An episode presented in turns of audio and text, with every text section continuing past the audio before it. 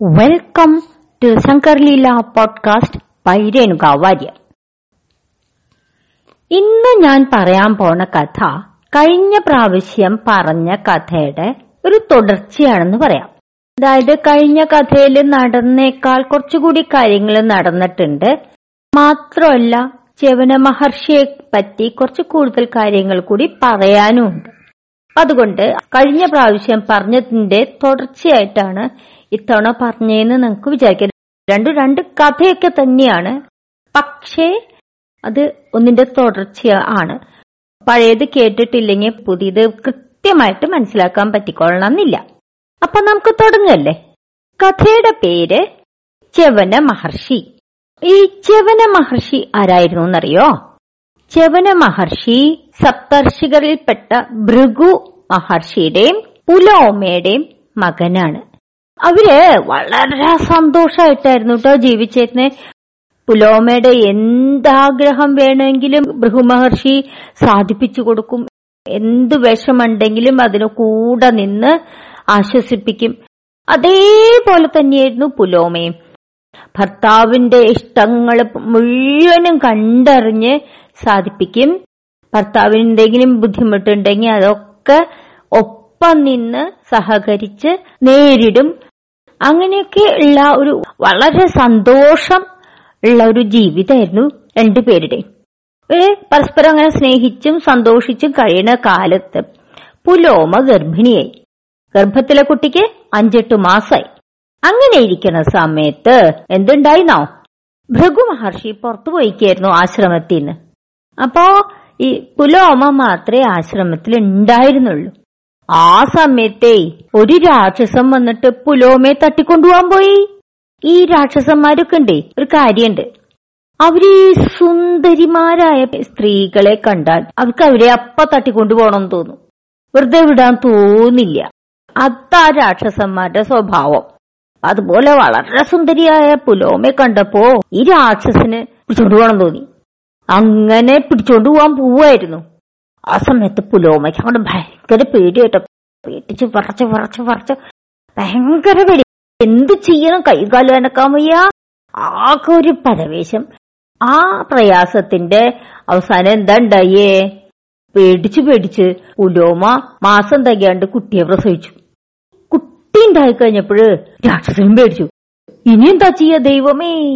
ഈ പിടിച്ചു കൊണ്ടുപോകാൻ പോണ സമയത്ത് ഒരു കുട്ടി ഉണ്ടായിരുന്നപ്പോ രാക്ഷസൻ ഇനി എന്താ ചെയ്യണ്ടേന്ന് അറിയാണ്ടായി. പേടിച്ചിട്ട് സാധാരണ ആളുകളൊക്കെ ചെയ്യുന്ന പോലെ എന്തെങ്കിലും ഒരു അബദ്ധം പറ്റിയാൽ ആരും കാണില്ല എന്ന് ഉറപ്പുണ്ടെങ്കിൽ അവിടുന്ന് എന്താ ചെയ്യാ? ഒറ്റ ഓട്ടം വെച്ചു കൊടുക്കും. അല്ലേ? അതന്നെ രാക്ഷസനും ചെയ്തു. കുട്ടി കണ്ടപ്പോ പേടിച്ചിട്ട് രാക്ഷസൻ അവിടെ അവരെ രണ്ടുപേരെയും വിട്ടിട്ട് ഒറ്റ ഓട്ടം. അപ്പൊ ആശ്രമത്തിന്ന് പുറത്തു പോവാൻ രാക്ഷസന് പറ്റിയില്ല. അങ്ങനെ ഓടി അയാൾ എവിടെയോ പോയി. അപ്പോഴേക്കും ഭാഗ്യത്തിന് ഭൃഗുമഹർഷി വന്നു. ഭൃഗുമഹർഷി വന്നിട്ട് രണ്ടുപേരെ അകത്തേക്കൊക്കെ എടുത്ത് കിടത്തി ശുശ്രൂഷിച്ച് നല്ല രീതിയിൽ സമാധാനിപ്പിച്ച് സാരല്ല പോട്ടെ. ഇനി നമുക്ക് അതൊക്കെ മറക്കാം. ഒന്നും സംഭവിച്ചില്ലല്ലോ. കുട്ടി മാസം തികയാണ്ട് പ്രസവിച്ചു. അത്രയല്ലല്ലോ മരിച്ചു പോയിട്ടൊന്നുമില്ലല്ലോ. നമുക്ക് എന്തായാലും ഈ കുട്ടിയെ മാസം തികയാണ്ട് പ്രസവിച്ച കുട്ടി എന്നുള്ള അർത്ഥത്തിൽ ചെവനൻ പേരിടാം. എന്ന് പറഞ്ഞു.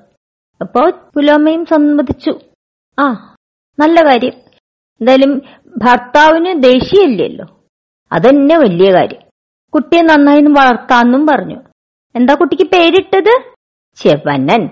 അങ്ങനെ ചെവന മഹർഷി അച്ഛന്റെ കീഴിൽ തന്നെ വളർന്ന് വേദങ്ങളും പുരാണങ്ങളും ശാസ്ത്രങ്ങളും ഒക്കെ പഠിച്ചു മിട്ടും മിട്ടുക്കനായി.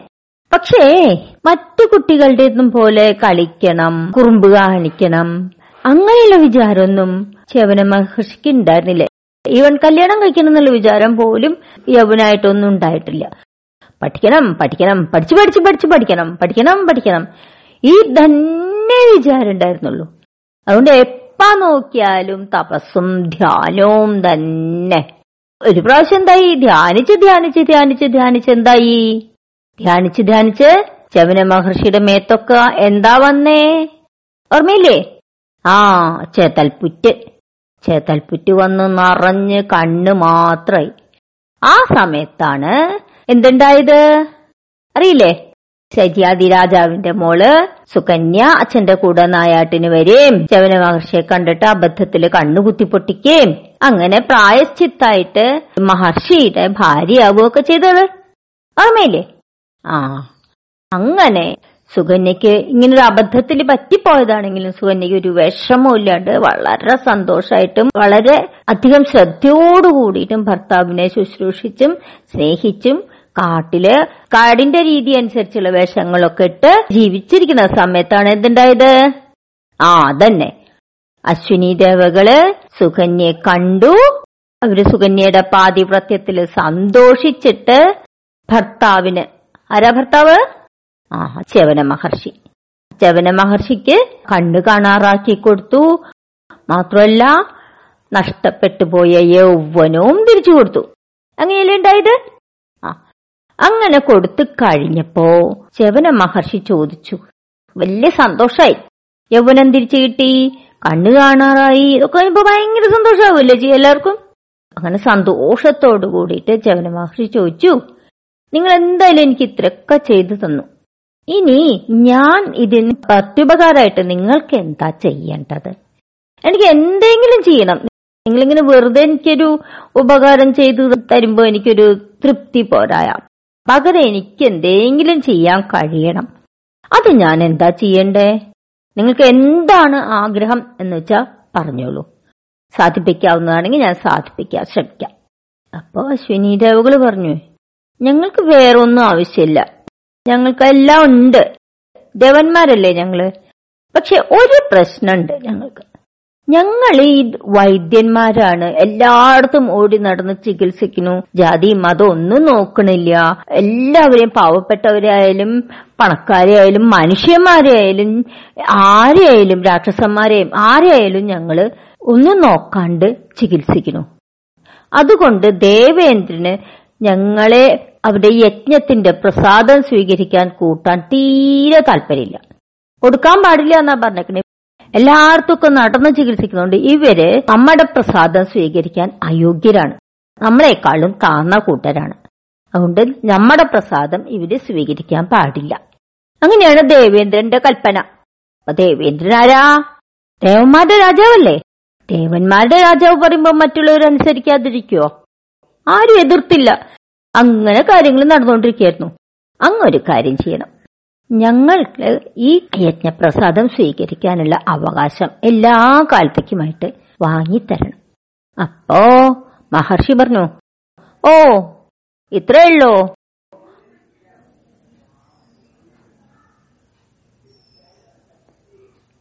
എന്ന് പറഞ്ഞിട്ട് എന്താ ചെയ്തേ അറിയോ? നേരെ ശരിയാദി മഹർഷിയുടെ അടുത്തേക്ക് ചെന്നു. ശരിയാദി മഹർഷി ആരാ? ചവന മഹർഷിയുടെ ഭാര്യ സുകന്യയുടെ അച്ഛൻ. അങ്ങനെ ശര്യാദി രാജാവിനോട് പറഞ്ഞു നമുക്കൊരു സോമയാഗം നടത്തണം. അപ്പൊ രാജാവിന് സന്തോഷം. ഇദ്ദേഹം വളരെ ദിവ്യനായ ഒരു മഹർഷിയല്ലേ? ശരി നമുക്ക് നടത്താലോ? എപ്പോ വേണമെങ്കിൽ നടത്താം. പറഞ്ഞു ഏറ്റവും വേഗം നടത്തണം. ശരി. അങ്ങനെ അവർ യാഗത്തിനു വേണ്ട എല്ലാ ഒരുക്കങ്ങളും ചെയ്ത് യാഗം നടത്താൻ തുടങ്ങി. യാഗമൊക്കെ നടന്ന് എല്ലാ ദേവന്മാർക്കും യജ്ഞപ്രസാദം കൊടുത്തു. അപ്പൊ അവിടെ ഒതുങ്ങി മാറി നിൽക്കുകയായിരുന്നു ഈ അശ്വിനി ദേവകളെ. ഓ ചവന മഹർഷി അവരെ വിളിച്ചു. വരൂ വരൂ വരൂ. നിങ്ങൾ വാങ്ങിക്കൂ യജ്ഞപ്രസാദം. എന്ന് പറഞ്ഞിട്ട് അവർക്ക് യജ്ഞപ്രസാദം കൊടുക്കാൻ പോയപ്പോ ദേ വരുന്നു ഒരാൾ വാളും പൊക്കി പിടിച്ച്. ആരാത്? വേറെ ആരാ ദേവേന്ദ്രൻ തന്നെ. ദേവേന്ദ്രന്റെ കയ്യിൽ ഒരു ആയുധമുണ്ട്. എന്താണെന്നറിയോ? വജ്രായുധം എന്നാ പറയാ. അതും പിടിച്ചു വന്നേക്കണു? അതെ അതെ നിക്കു നിക്കു നിക്കു. അപ്പട്ട നിക്കൂ. ഇവർക്ക് ആര് പറഞ്ഞിട്ടാ യജ്ഞപ്രസാദം കൊടുക്കണേ നിങ്ങൾ? അപ്പൊ ചെവന മഹർഷി പറഞ്ഞു ആരാ പറയണ്ടേ? ഞങ്ങളല്ലേ യാഗം നടത്തണേ? ഞങ്ങൾ കൊടുത്തു.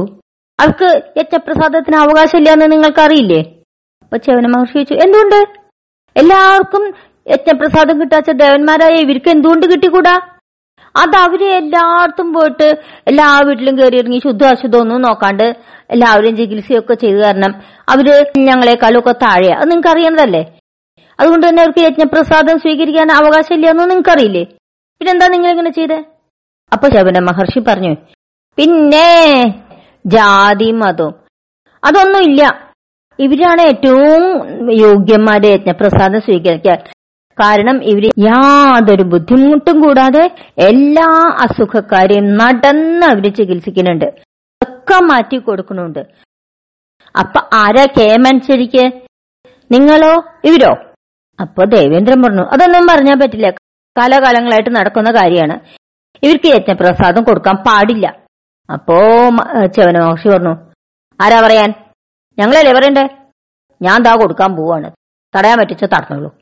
എന്ന് പറഞ്ഞിട്ട് അശ്വിനി ദേവന്മാർക്ക് കൊടുക്കാൻ പോകുമ്പോ അവർ കൈനീട്ടി കൊടുക്കാൻ പോകുമ്പോണ്ടേ ഇന്ദ്രന്റെ ഏറ്റവും വലിയ ആയുധം ഏതാന്നാ പറഞ്ഞേ? വജ്രായുധം. ആ വജ്രായുധം പ്രയോഗിക്കാൻ ഇന്ദ്രൻ ഓടി വന്നു. അപ്പോ ഈ മഹർഷി പേടിച്ചൊന്നുമില്ല കേട്ടാ മഹർഷിക്ക് പേടിക്കേണ്ട കാര്യമില്ല.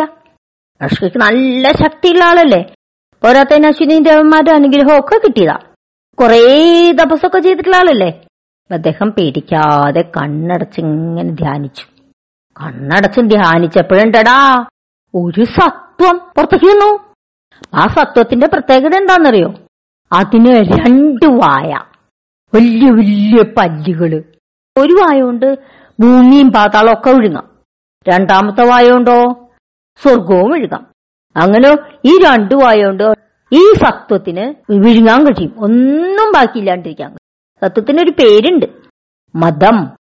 മതം എന്നുള്ള ഒരു സത്വത്തിനാണ് ഈ ചവന മഹർഷി സൃഷ്ടിച്ചത്. ആ ഈ മതം വായം തുറന്നു. ദേവേന്ദ്രന്റെ അടുത്തേക്ക് അങ്ങ് വന്നു. ദേവേന്ദ്രൻ ശരിക്ക് പേടിച്ചു. ദൈവമേ ഇനി ഇയാൾ ഈ സ്വർഗവും ഭൂമിയും പാതാളവും ഒക്കെ വിഴിഞ്ഞു കഴിഞ്ഞ പിന്നെ ആരാ ബാക്കി? ആരെ ഞാൻ ഭരിക്കുക? ഞാൻ കൂടി ബാക്കി ഉണ്ടാവില്ല. വിറച്ചു വിറച്ചു പറഞ്ഞു അയ്യോ ചവന മഹർഷി രക്ഷിക്കണേ രക്ഷിക്കണേ. ഞാൻ എന്താ അങ്ങ് പറയണെച്ച അതുപോലെ ചെയ്തേക്കാം. ഈ ഭൂമിയും സ്വർഗം ഒന്നും നശിപ്പിക്കല്ലേ? രക്ഷിക്കണേ രക്ഷിക്കണേ.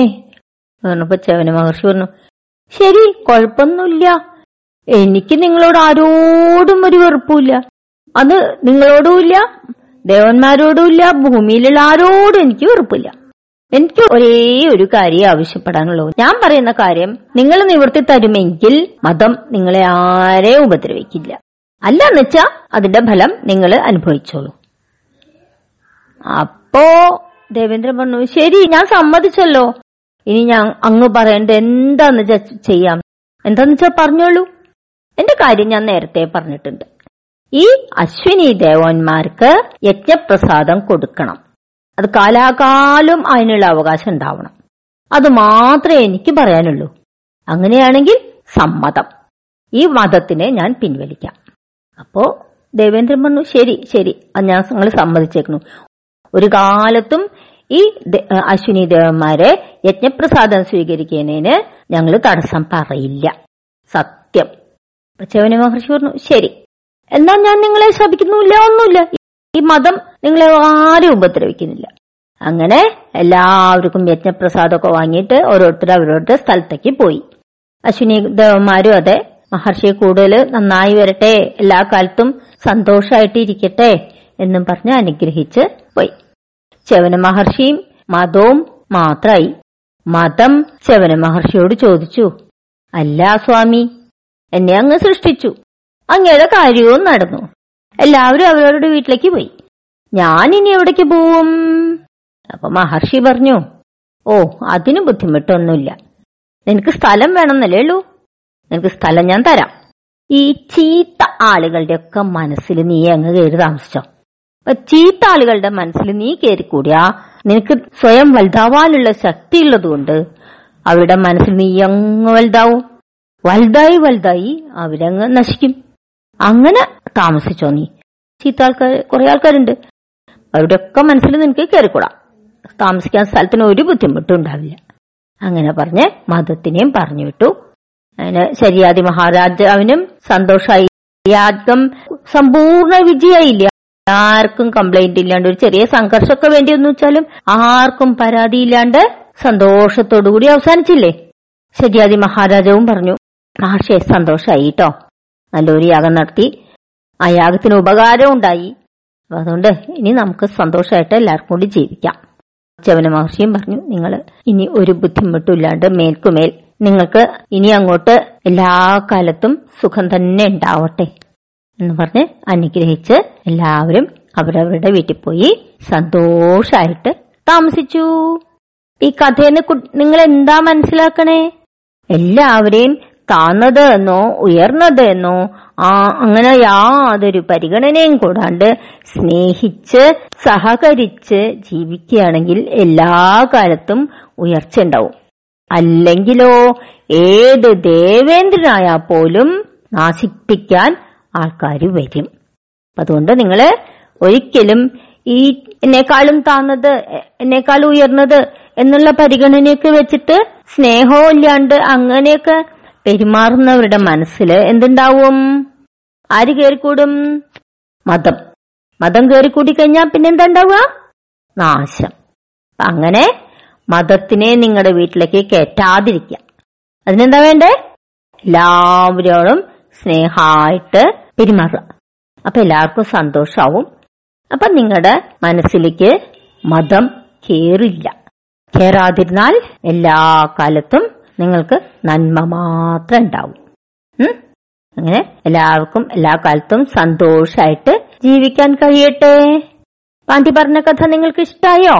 ഇഷ്ടായെങ്കിൽ നിങ്ങളുടെ എല്ലാ വേണ്ടപ്പെട്ട ആൾക്കാരെയും കൂട്ടുകാര് വീട്ടുകാര് എല്ലാ വേണ്ടപ്പെട്ട ആൾക്കാരെയും ഈ കഥ കേൾപ്പിക്കുക. പിന്നെ എല്ലാവരോടും സ്നേഹമായിട്ട് നിങ്ങൾ പെരുമാറുക. Okay bye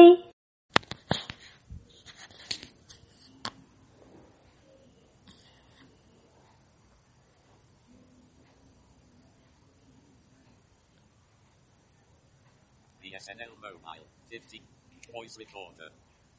Candy Crush Saga, Candy. Device unlocked. Voice record 25 minutes, 90 save button.